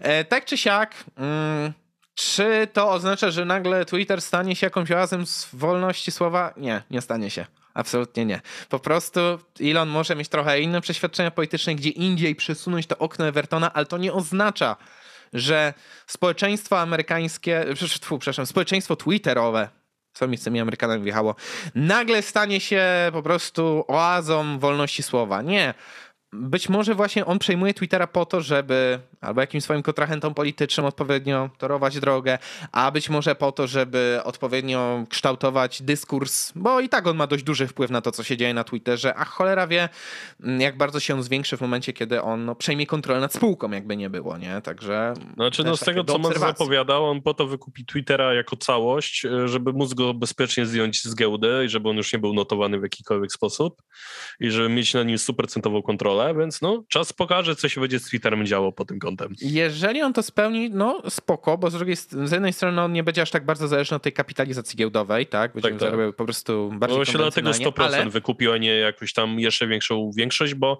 pamiętajmy, że zanim Elon Musk wykupi całość Twittera, to już i tak miał e, udziały większościowe, bo miał ponad 9% udziałów mhm. i to, był, to była większość, e, więc no, no, ma jakieś bardzo ambitne plany wobec tej platformy, zobaczymy w jakim kierunku to pójdzie. Czy faktycznie zrealizuje to, o czym mówi? I dodatkowo jeszcze mm, ważna rzecz y, to to, że pan Elon mm, no mówię, mm, podejrzewam, że może coś odwalać takiego, czego nie dostrzegamy w tej chwili, a z drugiej strony mm, a może jest faktem, po prostu bardzo że... bogatym śmieszkiem. No, nie zdziwiłbym się, jeżeli chciał po prostu przymemić tak leciutko, jak na jego skalę, ale z drugiej strony jeszcze zwróciłbym uwagę, że um, no, cholera wie tak naprawdę, jak on ustanowi później politykę dyskursu i moderacji na Twitterze, bo ja nie jestem do końca jeszcze przekonany, że to będzie już taka free amerykanka i niezależność, jak to niektórzy by chcieli w to wierzyć. Zobaczymy, czas pokaże. Tak czy siak mówię, e, zatrząsną trochę giełdą, tym zakupem, no i będziemy obserwować tak naprawdę w najbliższych dniach, tygodniach, miesiącach nawet powinien chyba powiedzieć, co się z Twitterem stanie i jak to wpłynie na funkcjonowanie tej platformy i czy na któryś 1 kwietnia wreszcie doda ten cholerny przycisk edycji. Ja na to czekam. Ale no, przyznam, że dożyliśmy ciekawego, e, ciekawego, jakby to ująć, wydarzenia e, w historii, bo chyba po raz pierwszy tak duże social media, bo trzeba przyznać, Twitter jest dużym social mediem, mhm. E, jest przyjęte przez jednego dosłownie człowieka, a nie tak jak w przypadku Meta, czyli Facebooka, etc., spółki, która jest jednak rozdzielona na, na dużo akcjonariuszy, tylko no, rzeczywiście to będzie w rękach jednego człowieka i to będzie jego pełni prywatna firma. Także to nie jest żaden holding, to jest osoba. Tak, tak. To nie jest holding, to jest osoba, bo nie szukamy się tweet. Yy, Musk na pewno tego nie kupił ze względów finansowych czy, czy zysku, tak? Bo gdyby chciał to kupić ze względu na zysk, to by nie kupował 100% i zdejmował tego z giełdy, tylko by dalej może powiększał swoje udziały większościowe. Z drugiej strony, druga... dy... znaczy, nie chcę się z tobą nie zgodzić tutaj, tylko po prostu on wielokrotnie robił rzeczy wbrew rynkowi, bo widział w tym pewien potencjał marketingowy i tak naprawdę ostatecznie zarabiał na pomyśle, albo tak, tak. wykorzystywał go do zarobku w jakiejś innej sferze, więc ja się jeszcze tak, powstrzymuję od Chcę takiego zwrócić uwagę, że jak się spojrzy na, na pryzmat taki czysto ekonomiczny, to, to raczej nie jest dla niego opłacalny, bo z tego, co gdzieś czytałem, Twitter zyskiwał pół miliarda chyba rocznie jakichś tak przychodów, więc wątpię, żeby tak wielki kredyt, jaki on na to wziął, by się zwrócił w krótkim czasie. Więc oczywiście może być tym jakiś cel, będzie marketingowy, zarobek w innym miejscu, oczywiście, że tak, ale taki na pierwszy rzut oka, no, czy zysku ekonomicznego stricte raczej w tym nie ma, ale z drugiej strony to jest Elon Musk, który ograniczył e, wystrzeliwanie rakiet w kosmos o 90% pod kątem e, z, e, e, zużycia tak? zasobów. E, tak, zasobów, więc on może coś wymyślić, czego jeszcze nie wiemy, on może mieć 300 IQ, a my nadal 110. Niby tak, ale mówię, patrzę na niego po prostu ostrożnie i z dystansem, tak? Jest najzdrowiej. Tak. Um, czy coś jeszcze warto byłoby tutaj dokoptować, czy powiedzieć przy okazji naszej dyskusji? No, na ten moment to chyba tak tyle, mi się wydaje. Um, no, zastanawiam się jeszcze, no, jak to wpłynie na jego konglomerat tak naprawdę spółek, które kontroluje i jak to wykorzysta w perspektywie tego, ale no mówię, no ciężko mi tak naprawdę ferować wyroki w takim momencie, gdzie po prostu obserwuję te imbezy pierwszych miejsc w mm, kinie czy teatrze. I teraz mm, ja przeskoczę do takiego mini newsika jeszcze, jeżeli już wyczerpaliśmy temat Ilona, e, związanego z sytuacją gospodarczą Europy, bowiem wielu ludzi zauważyłem ostatnio bardzo krytykuje rząd PiSu za to, że ten podniósł stopy procentowe, teraz, że próbuje brać kasę od ludzi, którzy nie mają kredytów, do ludzi, którzy mają kredyty, żeby ratować ich. Tylko ja zaznaczałem, jak chcemy podnieść stopy procentowe, co jest niezbędne do zatrzymania inflacji, to musimy niestety liczyć się z tym, że kredytobiorcom to wzrośnie oprocentowanie kredytów, które pobrali. E, w związku z tym no, trzeba przygotować jakiś pakiet przejściowy, jeżeli chcemy taką politykę wprowadzać, żeby nikomu się nie oberwało. Ale że nasz rząd jest małoszczędny, no to wiadomo, że musiał wziąć kasę od naszych obywateli. Jednakże wielu ludzi mówi, że e, sytuacja jest spowodowana rozrzutnictwem PiSu. Nie mówię, że nie jest w jakimś stopniu, bo prawdopodobnie niższe stopy procentowe wystarczyłyby, żeby zahamować progres e, rozwoju inflacji Wyższe w naszym kraju. na myśli. E, tak, tak, tak, oczywiście. Oczywiście, że tak. No i no i no i. Okazuje się, że zjawisko, które tak się ładnie określa jak putinflacja, które potwierdził zresztą nam dom maklerski PKO, e, no, ma wpływ na Europę, bo uwaga, chyba pierwszy raz naprawdę od kilkudziesięciu, no może przegięłem, no ale tak od powiedzmy 15 lat, to można powiedzieć, Europejski Bank Centralny chce zacieśnić politykę monetarną. Przypominam, ten sam bank centralny, który większość swojej polityki monetarnej uzależniał od dobrze sobie radzących gospodarczo Niemiec, które to e, nagle stwierdziły, że no jednak, jednak nawet i Niemcy muszą się trochę przygotować na chudsze lata i zaciśnięcie pasa, żeby ograniczyć rozwój inflacji w strefie euro. No i teraz tak. E, główna stopa procentowa na terenie strefy euro przez ostatnie lata, szczególnie to się zaczęło w 2013 roku, była na zerowym poziomie zerowym. Ona tam nieco skakała w latach 14-15, ale od 6 lat mieliśmy zerową stopę procentową w, ska w, skali Europy, co dawało ogromnego kopa na inwestycje i kredytobiorstwo, ale z drugiej strony rozpieprzyło i zestabilizowało gospodarki, które sobie gorzej radziły, które nie nadążały za em, tempem rozwoju gospodarczego, które się łatwiej korumpowały, mniejsze. E, wszyscy wiemy o co chodzi. Em, no i no i możliwe to było dlatego, że w strefie euro, w całej strefie euro podkreślam, średnia inflacja faktycznie przekraczała tych 2%, czyli umieściła się w celu, czyli wszystko gra i buczy. Ale rosyjska inwazja bardzo drastycznie przyspieszyła inflację, która nawiasem mówiąc zaczęła rosnąć już w 2021 roku, tylko że wolniej. W ciągu całego 2001 roku, 2021 e, roku e, z nawet lekkiej deflacji wychodząc, strefa euro osiągnęła swój cel inflacyjny mniej więcej w połowie 2021 roku. I tam się trzymała. I nagle po rozpoczęciu 2020 roku zaczęła skakać. I to drastycznie. I to już w styczniu, przed inwazją wojsk rosyjskich, co było spowodowane polityką Kremla związaną z ograniczaniem dostaw gazu i ropy, które to jak podrożały, no to musiały spowodować wzrost cen w całej gospodarce, nie? Bo transport zasila wszystko. No tak. Efektem tego Europejski Bank Centralny ogłosił, że oni muszą wygasić program skupu aktywów, który niedawno prowadzili i przygotować się do sytuacji, w której zacieśnią stopy procentowe. I no tam niektórzy się spierają o to, czy to jest dobre rozwiązanie, ale prawda jest taka, że strefa euro też przez to cierpi. Średnia inflacja w strefie euro, no u nas to już tam przebijamy głową sufit tak naprawdę i to nie ostatni raz mam wrażenie, no bo Gonimy właśnie Turcję, dowiedzieliśmy się, że inflacja już przekroczyła 12%. Tak, tak. Gonimy tych Turków, natomiast w strefie euro nie jest wcale bardziej kolorowo. 7-8% się mówi. Tak więc Fakt, że coś takiego jest sprawdzone w strefie europejskiej, pokazuje ewidentnie, że mamy do czynienia z czymś takim jak putinflacja. I oczywiście to nie tłumaczy rozrzutnego stylu życia naszych znaczy, włodarzy z Warszawy. Oczywiście, że nie tłumaczy. No pewnie gdyby nie, nie nasza rozrzutność naszego rządu, to pewnie byśmy też mieli 7, 8, 9% coś koło tego. Znaczy bylibyśmy bardziej przygotowani na nagłe finansowanie sektorów, które teraz uszczerbku doznały w wyniku inflacji, e, tfu, inwazji wojsk rosyjskich na Ukrainę. E, więc nie byliśmy na pewno przez nasz rząd przygotowani i za to należy ich krytykować bo prowadzi bardzo rozrzutną politykę i monetarną, i fiskalną. Bo przypominam, że rozdawnictwo socjalne też się odbije ostatecznie na inflacji, a program 500 Plus nie ma prawa się zwrócić. E, w związku z tym, fakt, że coś takiego występuje w Europie, pokazuje, że to zjawisko ma miejsce i że gdyby nie inwazja wojsk rosyjskich, to prawdopodobnie byśmy teraz łatwiej mieli ze zduszeniem inflacji, bo prawdopodobnie i tak byłaby ona na poziomie, zakładam, 6-8% ale prawdopodobnie to podniesienie stóp procentowych, które mieliśmy niedawno, zatrzymałoby ten proces. Zatrzymało, nie mówię, że już zbiło. Natomiast przez tę inwazję przyspieszyło się tak naprawdę coś, co miało się już od dłuższego czasu wydarzyć.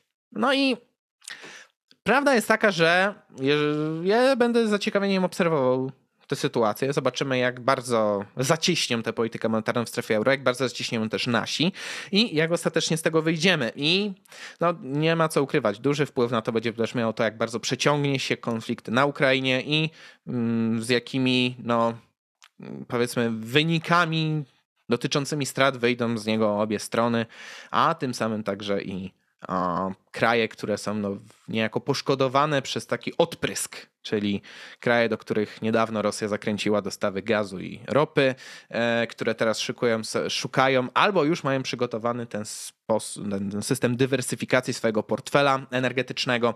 E, Niestety niektóre kraje, duże które... państwa stwierdziły, że jednak będą płaciły w rublach Rosji. Mm, tak, niektóre tak, aczkolwiek y, no zobaczymy, jak ostatecznie sytuacja się kształtuje, ilu faktycznie y, kupców pozostanie przy Rosjanach po tej wojnie, a ilu faktycznie znajdzie sobie jakieś alternatywne źródła pozyskiwania energii i być może przerzuci się na jakieś alternatywne systemy tworzenia tej energii, żeby uniknąć podobnej sytuacji w przyszłości. Tak, chodzi mi tutaj o rozwinięcie energetyki jądrowej w Polsce w końcu, bo naprawdę za długo już to zwlekamy, a dodatkowo niestety, ale Unia Europejska, znaczy kraje Unii Europejskiej prowadzą bardzo dziwną politykę odchodzenia od atomu, co jest moim zdaniem totalnie anaukowe i wystawia nas na taki cios ze strony, na taki szantaż ze strony państw, które ropę i gaz nam dostarczają na co dzień. Także... Może właśnie dlatego są antyjądrowe. Znaczy, wiesz, no po prostu zobiecano tam takiemu Szulcowi czy, czy innym takim łebkom, kurczę, że ej, dostaniecie kasę w zamian za to, jak wypromujecie nas gaz na swój atom i tylko Szulc jakby ignorował to, że Rosja może dokonać takiej imbek inwazji na Ukrainę. Dokonali tego, no i jesteśmy w sytuacji, jakiej jesteśmy. I to tyle, jeżeli chodzi o te kwestie. Dawidzie, czy masz jeszcze coś do przedstawienia na sam koniec? E jeśli chodzi o coś takiego na sam koniec, co mógłbym rzucić, takiego bardzo krótkiego, tak bardziej do pośmieszkowania, tak żeby już, wiadomo, majówka, nie depresujmy się bardziej, to ma być dobry okres. E, e, wracając na chwilę do pana Ilona Muska. Pan Elon Musk ostatnio wyraził opinię na temat e, tego, dlaczego Netflixowi spadło 20% akcji, o, o czym rozmawialiśmy tydzień temu. I stwierdził, że jest to wina kultury woke a właściwie wirusa kultury woke i że on spowodował, że e, Netflix jest nieoglądalny, bo ma e, treści poprawne politycznie i to spowodowało 20% spadku. Mhm. Więc tak na, na sam koniec, żeby tak przyśmieszkować e, z, z, sytuacji, która ma miejsce na Netflixie i, i tego, co wypisuje pan Musk na Twitterze, co ma wpływ na giełdę amerykańską. E, cóż, i tak na koniec. E, z naszej strony życzymy wam udanej majówki, wypocznijcie sobie. Mamy nadzieję, że będzie wam świeciło słoneczko, e, że wszystkie plany, które sobie ustaliliście, spełnią się, nic wam nie przeszkodzi. E, my też mamy pewne plany. Mamy nadzieję, że wszystko się powiedzie jak najlepiej. E, I cóż, e, życzymy wam wszystkiego dobrego na majówkę, jeszcze raz odpocząć, odpocząć, jeszcze raz odpocząć e, i co? No, ja życzę cóż. smacznej karkóweczki, tak, grilla, e, czy, czy innych napitków, czy, czy jedzenia, które będziecie sobie szykować. My też będziemy robili grilla. W ten, e, w ten najbliższy weekend każdy w jakimś stopniu będzie hołownią. Grillujmy, proszę Państwa, grillujmy. Co tak. innego nam pozostało w tych czasach? Tak, Węgiel jeszcze jest podobno polski, ale nie, w sumie jest tak opodatkowany, że nadal go importujemy z Rosji. Nieważne. Ale grillujmy. Coś trzeba mieć z tego życia, prawda? No. Dokładnie. Więc to cóż, tyle. tak na koniec e, właśnie. Zapraszamy do wsparcia nas na Patronite, bo oczywiście patroni mają priorytetową kolejkę zadawania nam pytań.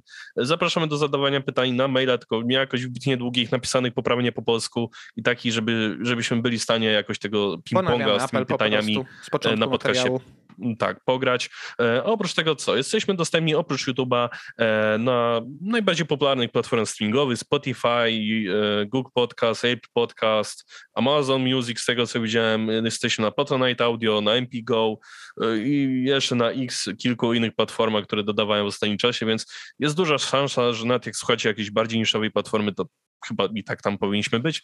E, więc cóż, e, życzę Wam wszystkiego dobrego, jeszcze raz wypoczynku, e, no i słyszymy się za tydzień. Do usłyszenia, do zobaczenia, hej. Siema.